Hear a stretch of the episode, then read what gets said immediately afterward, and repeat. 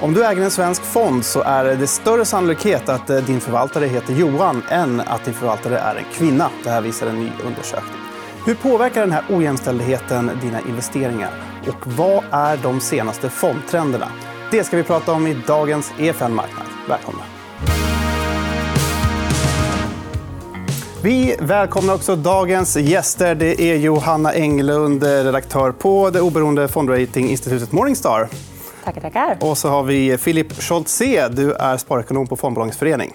Jajamensan. Eh, du har ju faktiskt tagit över Johannas gamla jobb. Det stämmer. Ja. Det är en ära att få sitta här med min förebild som hade rollen före. Ja, roligt. Ja. Eh, idag ska vi prata fonder. Om vi tittar lite grann på hur det har gått med fonder i Sverige eh, så skedde det rätt mycket positiva inflöden förra året även fast börsen inte gick så himla bra. Eh, och det kanske var mest i räntefonder, men även aktiefonder. Eh, faktiskt då. Eh, och det här det har fortsatt även i år. Eh, vad drar ni för slutsats av det här? Ja, alltså framförallt så är det ju en, en positiv sak att se med att eh, fondsparande är ju grund och botten. Det är en, en maratonsport. Det är en maratonlöpning. Man ska spara under en lång sikt. Så då är det väldigt glädjande att se att folk faktiskt sparar även när eh, börsen går ner. så att säga. Eh, så det är positivt. Men med det sagt så, så tar ju våra AP-fonder i premiepensionssystemet de tillför ju en hel del till den här statistiken. såklart. Just det. De är stora, minst sagt. Ja.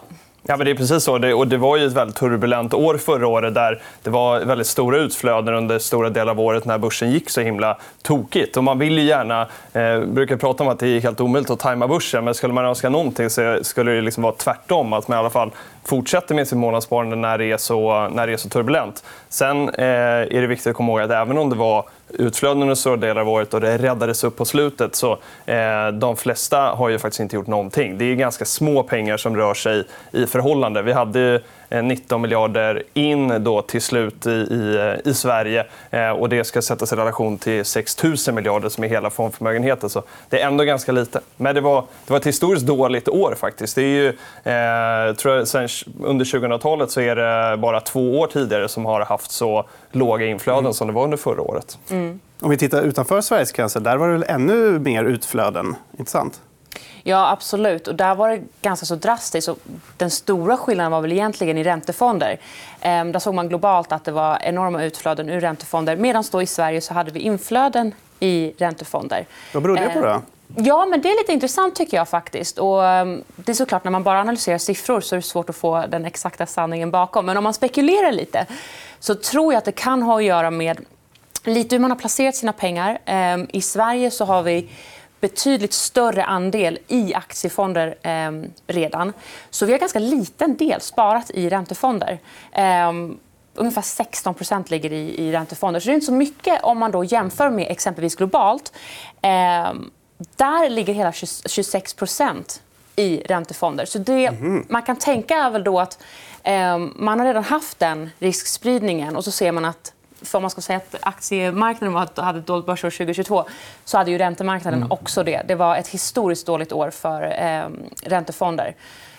Så om man då har haft den riskspridningen så kanske man väljer att istället dra ner på den medan man i Sverige då kanske ser över att man försöker få en liten riskspridning i sitt sparande och försöka dra ner den totala risken. Mm. Ehm, det kan vara en, en orsak. Men har svenskar varit mer riskbenägna jämfört med Europa och övriga världen? Men vi är ju ett aktiesparande land oavsett mm. om det är liksom direktägande i aktier eller som de flesta gör då genom fonder. Eh, så att det känns ju ganska, ganska naturligt. ändå. Det, det är väldigt kul att vi, eh, vi har så bred liksom, aktieägande i Sverige. Mm. Det, det, är väldigt bra. Ja, och historiskt kan man också säga att i och med att börsen har gått så bra så har det gynnat oss att vi har mm. tagit lite extra risk. Exakt. Mm. Just det. Eh, globala fonder är det de som är mest populära, de som är mest köpta. Eller hur? Ja. Eh, hur kan en sån global fond se ut för de som inte har så bra koll? Ja, men en global fond är ju... Eh, man, man, tänker att det ska vara globalt hela världen. Men man brukar faktiskt dela upp det i att det är globalt som den utvecklade delen av världen. Alltså väldigt mycket i västvärlden, då, där USA är den, eh, den stora tyngdpunkten. Eh, och jag vet Förut så kanske det var typ hälften av de här fonderna som var det. Nu tror jag att jag har sett upp liksom 60-70% av de här fonderna som är amerikanska värdepapper. Och det är för att man viktar efter hur stor andel de har liksom, av världsmarknaden. Mm. Eh, så att det och USA har gått liksom väldigt, väldigt bra. Men, så det, blir, det blir nästan en USA-fond när man köper en global fond. Men om det är så mycket övervikt då till USA, vad kan det få för, innebära för risker då i fråga om valutarisker med så stor exponering mot dollarn? Och så? Ja, det är klart att det kan innebära en risk. Att man får den här valutarisken som man kanske inte har tänkt på sen innan. Att man har en väldigt eh, övervikt mot USA än om man rent teoretiskt och kanske säger som du sa att eh, man tror att det är en global fond, att man får investeringar i hela världen. Så ser det inte riktigt ut. Ehm, men ja, det, man får en adderad valutarisk, ehm, väldigt hög exponering mot dollarn. Ehm, ja, det är många som säger att ja, men de här bolagen är ändå globala i sig men de handlas ändå på den amerikanska börsen i dollar. Och det är klart att man får en, en dollareffekt av det. Mm. Man borde inte vara så, eh, fundera så jättemycket på valutan ändå. Det, bli, det kan bli jobbigt kortsiktigt om svenska kronan, om man är svensk sparare, stärks liksom kortsiktigt så kan ju den här globalfonden gå plus men minus för att eh, valutan håller emot den. Men nu pratar vi långsiktighet, som du var inne på innan. Det är det man måste tänka på. och Då ska inte valutan spela så himla stor roll. Nej. Nej, jag tror snarare, precis som du säger, det är jätteviktigt att man, man att spekulera i valutor är nog ändå ännu svårare än att man ska försöka tajma börsen. Ehm, så det är nog sunt att egentligen försöka bortse från den valutaeffekten. Snarare då kanske se till sin portföljfördelning så att man kanske inte har en ehm, omedveten övervikt mot USA. Att man kanske har en global fond och sen kompletterar med en USA-fond så har man helt plötsligt väldigt mycket exponering mot USA utan att man kanske är medveten om det. Just det. Ja, globalfonder är populära. Hur är det med indexfonder? Då? Är det dit många flyr också kanske när börsen skakar? Ja, indexfonderna har ju varit väldigt populära länge. Jag tror vi har mätt, eh, eller jag hittade statistik från Fondbolaget sedan 2010. Eh, och då eh, mäter vi då hur, många index, eller hur ofta indexfonderna slår inflödet i de aktivt förvaltade. Och det är, där vinner indexfonderna de allra flesta åren. Och det såg vi även nu under det här fjolåret. Då, att det var väldigt mycket pengar in till indexfonderna. Det var 44 miljarder av de här. Och så var det då 3 plus totalt i i, aktiefonder. Så att indexfonderna är ju fortsatt väldigt populära. Trenden med sig. Absolut. Mm. Ja, verkligen. Och det ser man även globalt. Ehm, även globalt så tar indexfonder ehm, allt större mark. Och det är lite tycker jag är intressant att Sverige ligger faktiskt lite efter här. Um, ungefär så stor andel som vi har av fondförmögenheten i um, indexfonder just nu det hade man globalt under um, 2013. Så för tio år sedan så hade, fanns det globalt lika mycket pengar i indexfonder som vi har nu i Sverige. Mm. Varför ligger vi eh, efter i Sverige? Då, tror du? En anledning tror jag är att börshandlade fonder är mycket mer utspridda. Och, eh, de, ja, sparare, de finns fler. Eh, man använder det i mycket högre utsträckning. Det finns ett mycket, mycket större erbjudande just med börshandlade fonder. Eh, så där finns det en, eh, en aspekt som jag tror att vi skulle kunna utvecklas på i Sverige. Mm, I Sverige alltså? Då, eller? att vi ligger efter i Sverige. Det finns mm. inte alls lika mycket börshandlade fonder här. Eh, utan det är betydligt större utomlands. Okay. Eh, som investerare då, och småsparare, vad ska man eh, tänka på i allt det här? Jag tycker det är viktigt att bara liksom hålla sig till sin strategi som man har och försöka liksom se den här turbulensen som en, en del av underhållningen jag brukar prata om. Det är, det är ju jättejobbigt vissa år och så är det fantastiskt andra år. Men, men egentligen ska det inte påverka så mycket, tycker jag, den strategin man har. Sen tror jag att många under förra året, när det var tufft, eh, liksom förstod ja, med värdet av riskspridning och, och liksom vad risk kan, kan innebära.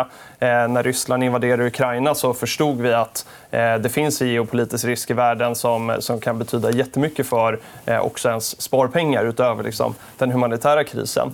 Eh, så där tror jag att många har, har lärt sig mycket. Så, eh, håll till din strategi och oavsett om man väljer indexfonder, eller aktiv förvaltare eller vad man nu gillar så, så håll dig till dina preferenser och fortsätt.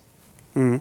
Det tror jag också är viktigt. Man försöker att se bortom det här turbulenta och allt eh, noise som är där ute. Det är mycket i flödet, i nyhetsflödet. Och det, det är många som kommer med olika strategier, och eh, tips och, och råd. Eh, och man ska tänka olika saker hela tiden. Men jag tror att som långsiktig sparare så är det absolut bäst att man ser över sina innehav. Är man fortfarande trygg med dem och tänker att ja, men det här är ändå en rimlig strategi och jag har en rimlig diversifierad portfölj månadssparande, alltså när man kollar historiskt har det verkligen slagit allt. Det är, det, det är då man lyckas som bäst. Mm. Vi ska gå vidare och prata lite om fördelningen mellan manliga och kvinnliga fondförvaltare. Eh, Johanna, du har ju på egen hand undersökt eh, hur könsfördelningen ser ut bland våra svenska fondförvaltare. Berätta, hur gjorde du det? Ja, tyvärr så är det inte så enkelt som man kanske skulle vilja önska att göra en sån här undersökning i Sverige.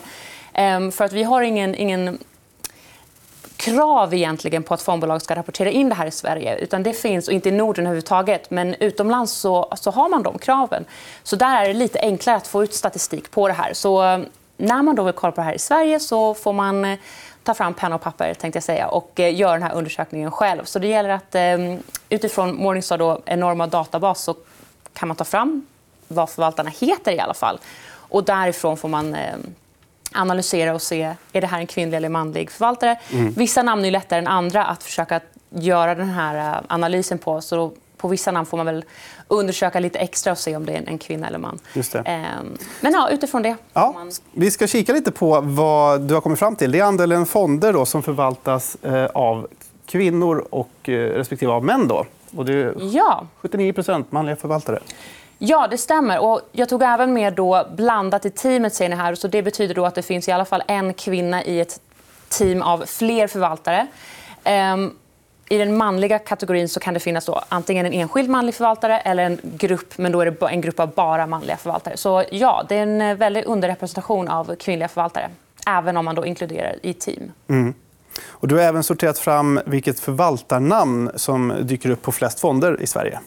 Ja, och det är då Johan. Det finns fler fonder som förvaltas av en Johan i Sverige än vad det finns kvinnliga förvaltare totalt. tycker jag är ganska så talande. Mm. Filip, vad tänker du om den här statistiken? Nej, men här finns det ju jättemycket kvar för eh, fondbranschen att eh, jobba med. Jag tror ju verkligen på, på jämställdhet och, och eh, jag hoppas någonstans att eh, eh, spararna vill ha en liksom, bred representation i sin förvaltning också. Det tycker jag är intressant med det här med, med liksom, kvinna i team. Eh, det, det kan man ju tänka sig att det, det, det, är det man vill hitta. Ha ett förvaltarteam som, som, har en, liksom, ja, men som, som står för en mångfald och, och, och en jämställdhet. Det, det borde ju vara det absolut optimala. Så här finns det mycket kvar att jobba med. Mm.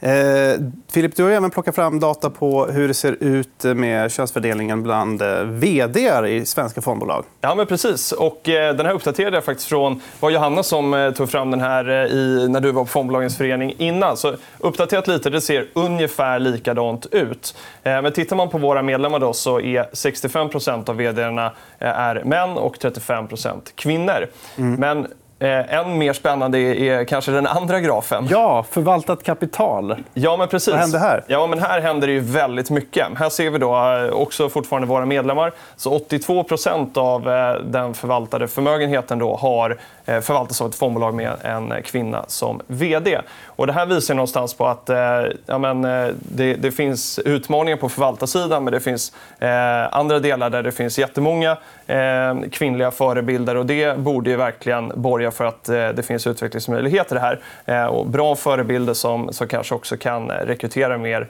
jämställda organisationer mm. i, i alla de olika delarna. Då. Men vad beror det här på? Är det att de stora fonderna, det stora kapitalet, har en kvinnlig vd? Då, eller? Ja, men precis. Tittar vi i Sverige så är det, det är storbankerna som, som har största kapital, eller liksom, kapitalet under förvaltning i fondbolagen. Och de har kvinnliga vd. Mm. Johanna, vad tänker du om siffrorna? Jag tycker det är väldigt spännande. och det är, eh, Som du säger, det finns ju också då förutsättningar. Ehm, och vi har kvinnliga förebilder där vi mm. ser att eh, de finns. Och jag tror bara att det gäller att vi ehm, får fram dem och ehm, inspirerar unga tjejer och eh, andra individer som tycker att den här marknaden och branschen är intressant. Och att vi verkligen kan visa att eh, det här är en plats där alla kan eh, vara med och delta. Och det kommer egentligen bara gynna branschen, tror jag. Mm. Men vad kan en skev könsfördelning få för konsekvenser för en fonds framgång? tror du? Alltså om man kollar på statistiken och undersökningar som jämför eh, prestationen egentligen, så har man inte sett att en, en kvinnlig förvaltare eller en manlig förvaltare är bättre eller sämre än varandra. Eh, det jag däremot tror att man missar om man inte har en diversifierad och en mångfald i sin förvaltning men även i bolaget det kan ju vara att man missar områden eller eh, bolag där man kanske själv då inte är den primära eh, målgruppen. Mm. Att du kanske missar hela sektorer, eller branscher eller områden. Um, man förlorar ett perspektiv. Liksom. Ja, men det är ganska lätt att man, man eh, är ju den världen man är i. Um, men genom att få intryck och perspektiv från andra så kan man få ett, ett större spann och en större värld egentligen att uh, verka i. Och det tror jag verkligen skulle gynna branschen. Mm. Håller med? Jag håller verkligen med. Jag tror, eh, som aktiemarknaden, är, om vi då pratar aktieförvaltning, det finns ju ränteförvaltning också, men egentligen mm. oavsett så, så, så, behöver man olika perspektiv och olika erfarenheter och, eh, för att liksom kunna hitta vinnarna eh, om man nu förvaltar liksom, i en aktivt förvaltad fond. Eh, och det, det tror jag liksom att de här olika perspektiven eh, gynnas ju alla av att det finns olika eh, val att göra som sparare. Eh, för det var inne på preferenser tidigare. Det är samma sak här. Eh, man kanske hittar en förvaltare som... Eh, för man lämnar ju faktiskt över liksom, eh, ja, men, ansvaret till en, en person eller ett team som ska ta hand om dina pengar. Och då vill du gärna känna förtroende och känna att det här är en person som, som kan göra det här på ett bra sätt. Och då tror jag att det är jätteviktigt med en, en stor bredd. Så att vi inte har... Eh, och nu, nu är det inte så, men att alla förvaltare är, är, är likadana, heter bara Johan och tittar på samma bolag det blir olyckligt. Mm. Och en förhoppning kan ju också vara i framtiden, om man nu vill att, att hela eh, samhället ska spara i fonder så kan det väl också vara ganska viktigt att man ser att om du kommer och kanske är utlandsfödd eller har en helt annan bakgrund. Om du får se att det finns personer som kanske liknar dig eller som har samma bakgrund som dig som förvaltar pengar kanske tröskeln till att börja spara blir lite lägre. Så jag tror också att det är viktigt att eh, man ser att det finns en möjlighet och att man, man eh, hör hemma även där. Mm. Men varför ser det ut på det här viset? Då, tror ni? Är det för att inte lika många utbildar sig eller söker sig då till eh, fondförvaltning av kvinnor? Då? Ja, så jag tror att det är en blandning av många olika faktorer. Eh, när jag pratat med fondbolag så verkar det tyda på att kvinnor, och framförallt unga kvinnor, söker tjänster i lägre utsträckning. Eh, sen vet jag inte heller om det finns kanske en förlegad syn på hur förvaltaryrket ser ut. Eh, vad det innebär och hur en, en arbetsdag kanske ser ut. Ehm, men även att kanske universiteten också har något att jobba på med att eh, se till att rätt personer kommer in i rätt Ehm, utbildningar. Men förvaltaryrket förändras ju också och utvecklas. Jag tror att så som en förvaltare kanske såg ut historiskt kanske inte alls behöver vara samma ehm, i framtiden. och Framförallt med tanke på hållbarhetsarbetet som sker i branschen. Mm. Vad kan man göra rent konkret då för att få till en förändring? Vad tror du, Filip? Jag tror att man behöver jobba ganska brett. Alltså det, det är både i, i, om fondbolagen tycker att det här är en, en viktig fråga så, så kan man jobba med det liksom rekrytering och försöka ja, synas för potentiella kandidater eh, som, eh, ja, som, som är liksom bredare än att eh, man bara hittar någon som heter Johan. Eh, för att hårdra det. Då. Men sen tror jag också att man behöver liksom jobba med det tidigare. Jag har varit engagerad i Unga Aktiesparare i många år. Och där, där ser man också att det är liksom fler killar än, än tjejer som är liksom engagerade även om det, det blir fler och fler tjejer eh, hela tiden. Eh, så att, eh, man, man får nog liksom försöka göra både det man kan här och nu och, och jobba med det långsiktigt så att det kommer eh, nya talanger och förmågor som, eh, som står för en bredare representation än vad vi ser idag. Mm. Och Johanna, vad tror du? Jag tror absolut ja, att det behövs att bolagen också går ut och aktivt pratar och förespråkar för att de är en arbetsplats där man värnar om mångfald och eh, inkludering och att man eh, får plats och eh, är en framåtsträvande arbetsplats. skulle jag säga. Men kanske även att man behöver se på rekrytering på andra sätt. Att för att fånga upp kvinnor kanske man måste rekrytera på ett annat sätt än vad man historiskt har gjort. Mm. Om det nu inte är så att det uppenbarligen då fångar upp kvinnorna. Mm. Vi får hålla tummarna för att det blir bättre. Och där får vi sätta punkt för dagens program. Stort tack för att ni kom hit. Johanna Englund, fondexpert, redaktör på Morningstar och Filip Scholtze, sparekonom på Fondbolagens förening. Du har lyssnat på EFN Marknad, en podd som produceras av EFN Ekonomikanalen. Du hittar programmet även i videoformat på Youtube och på efn.se. Kom ihåg att prenumerera på podden och följ oss gärna på Instagram för fler aktietips. Där heter vi EFN Aktiekoll. Ansvarig utgivare är Anna Fagerström.